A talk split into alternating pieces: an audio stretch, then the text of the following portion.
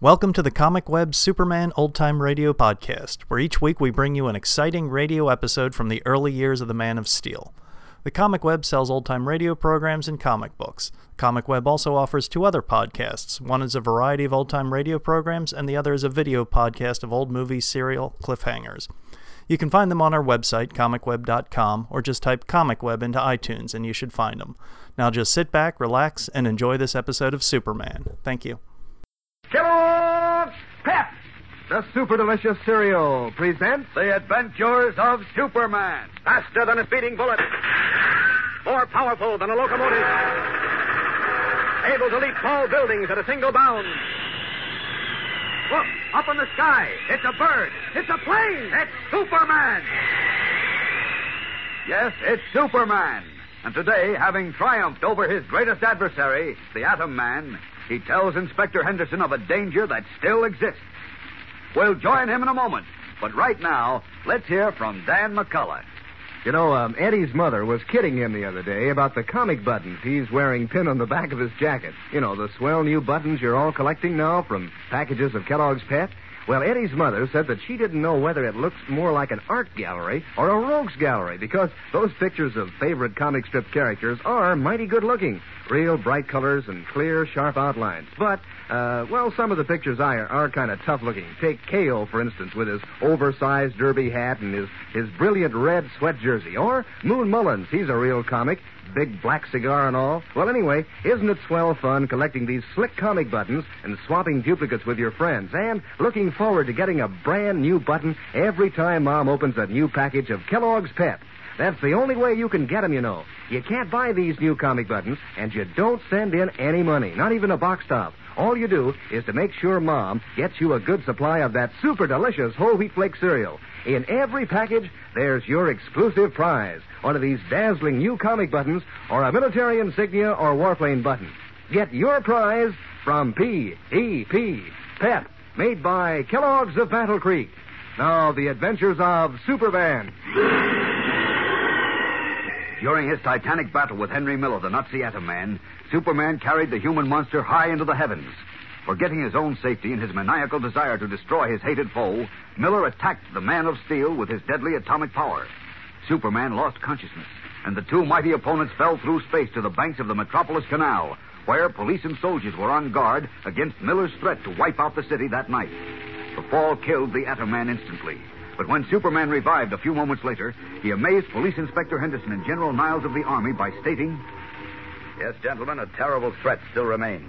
To me, to you, and to the entire world." What do you mean? The Atom Man is dead. I know, Inspector.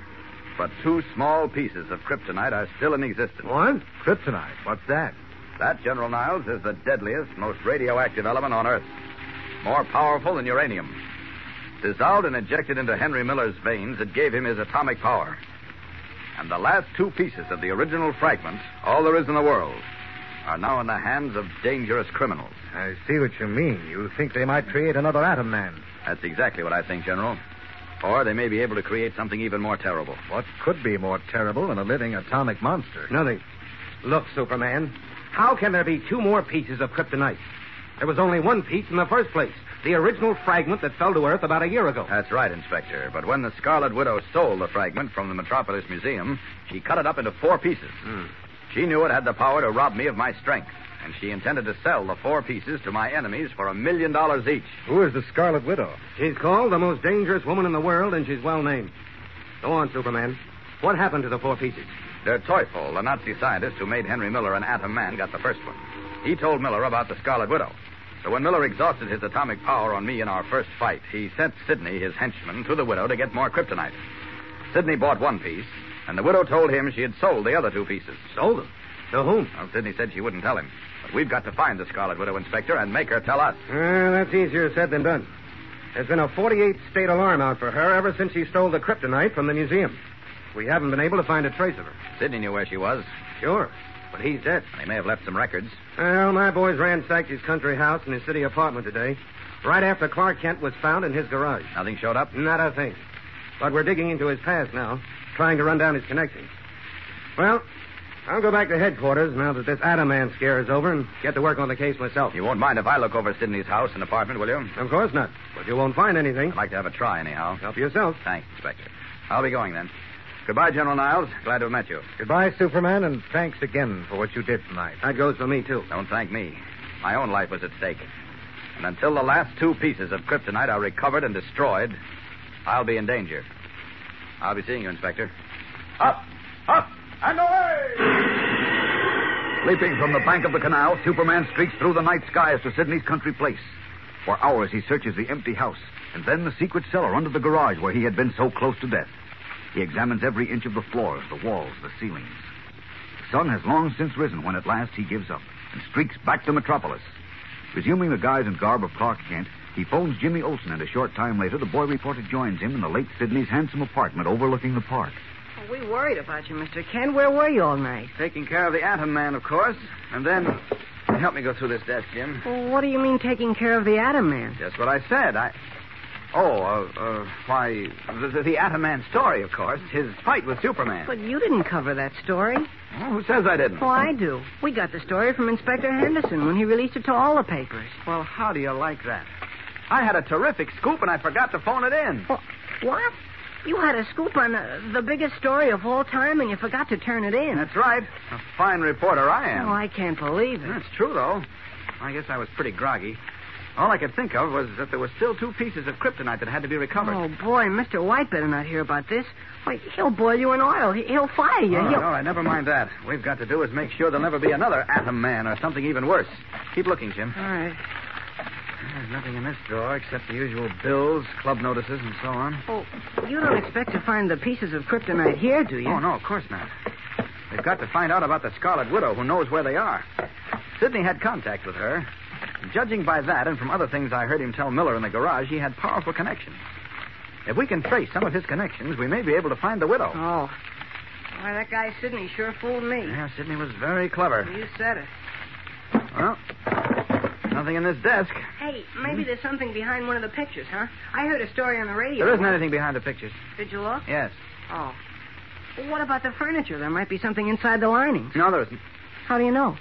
Well, Sidney was too smart to leave anything incriminating in the furniture. That's one of the first places the police look. Oh, they listen to the radio whodunits too, huh? You try that crack on Inspector Henderson sometime.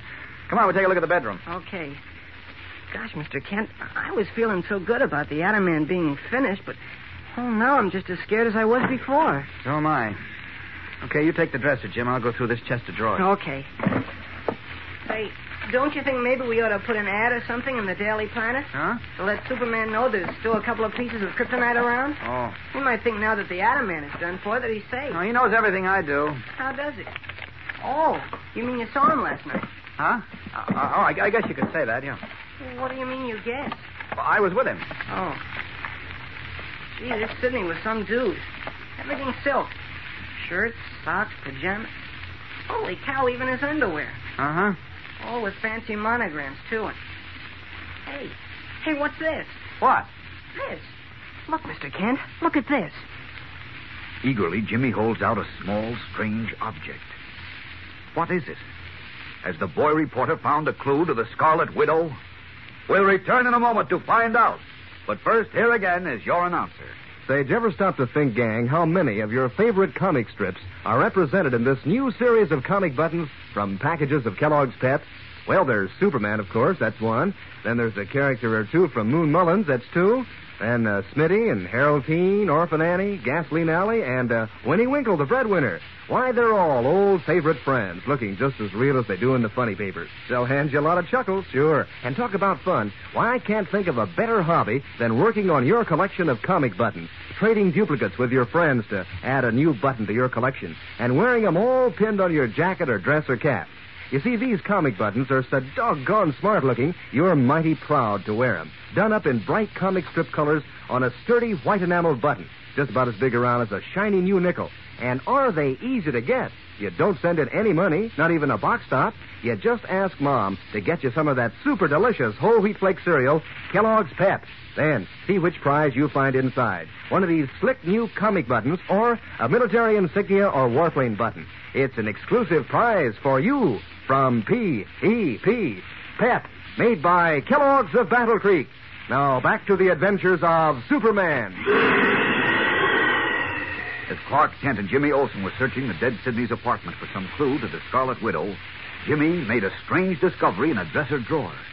He is now holding out a small, round metal object about the size of a quarter. It was in the bottom of the drawer under his pajamas, huh? First I thought it was a coin or a medal or something, but... That's it, Jim. There you are. It's all smooth, see? Mm. Except for a little design on one side. Uh-huh. What do you suppose it is? I don't know. An odd design, just a little arc. No, wait a minute. There's a tiny star over one end of the arc. You know, I suppose this might represent a crescent moon and a star. Oh, what could that mean? I don't know, Jim. Maybe some secret society, huh? Yes, that could be. Sidney belonged to several clubs and societies, apparently carrying out his pose as a successful businessman. Oh, and I guess it's not important. No, probably not. Wait a minute, though. I saw this same symbol just recently. Well, you did? Where? Oh, I'm trying to remember. It's a strange place. Oh, wait a minute, I know. In Sidney's country house. Oh, so what if it's the symbol of some club or society he belonged to? I saw it at the bottom of an empty sheet of notepaper. The paper was folded and in an envelope addressed to Sidney. Empty paper in an addressed envelope? Yes. I thought I could see faint evidence that the paper had been written on, probably with ink that fades after a certain time. I dropped it off at the police headquarters crime laboratory. And this crescent and star design was on the paper? That's right. It had been pressed on as if with a ring or a seal. It was pretty faint, but I could make it out. Oh, well, golly, if somebody sent Sidney a letter written with disappearing ink and this symbol was on it, maybe it is important. Yes, that's what occurred to me. Now, let's see. Oh, here we are. Huh? What? The phone. Who are you going to call? Harry Goldman at the Planet. He's a bug on symbols of all kinds. Makes a hobby of it. If anyone will know what the... Uh-oh. What's the matter? Phone's dead. Look, Jim, you... Uh-huh. No. I better talk to Harry. I noticed a public phone downstairs in the lobby. I'll run down and call him. You go through the rest of those drawers. See if you find anything else, will you? Sure, okay. You don't have to worry about anything. There's an officer on duty in the hall. Oh, I'm not worried. Be right up here. Now, let's see. Didn't look through this drawer yet. More papers mixed in here with his collars. They look like bills, but... Oh, I guess I better check them. As Clark Kent leaves the apartment, Jimmy bends over the dresser drawer. He fails to hear the slight, almost imperceptible sound of the window being slowly raised in the adjoining bathroom. A moment later, behind Jimmy's back, a swarthy-skinned, wiry man wearing soft sandals bound with thongs slips from the bathroom and advances toward Jimmy, moving as sinuously and silently as a stalking cat. Only a few paces from the unsuspecting boy reporter, he pauses. He draws a long, gleaming knife from under his jacket. Grasping the bone handle, he raises it and advances again, his thick, pale lips curling back over stained, yellowish teeth. One pace more. Another pace, and he is almost ready to strike. Fellows and girls, don't miss tomorrow's exciting episode as the story takes a strange new twist. Tune in, same time, same station, and follow the adventures of Superman. Faster than a speeding bullet. More powerful than a locomotive. Able to leap tall buildings at a single bound. Look, up in the sky. It's a bird. It's a plane. It's Superman. Fellows and girls, be sure to follow the adventures of Superman. Brought to you every day, Monday through Friday, same time, same station, by the grand old Kellogg Company of Battle Creek. And for other thrilling adventures of Superman, see your local newspaper. Superman is also a copyrighted feature appearing in Superman DC Publications. Give a hip, hip, hooray, gang. It's back. For you and me, now there's Kellogg's Famous Variety. That's the swell variety carton with 10 separate generous packages of Kellogg's cereals, including Kellogg's Pet, Rice Krispies, Shredded Wheat, Corn Flakes, Crumbles, and Bran Flakes. Yes, each box in Kellogg's Variety holds a fresh, crisp, heaping portion.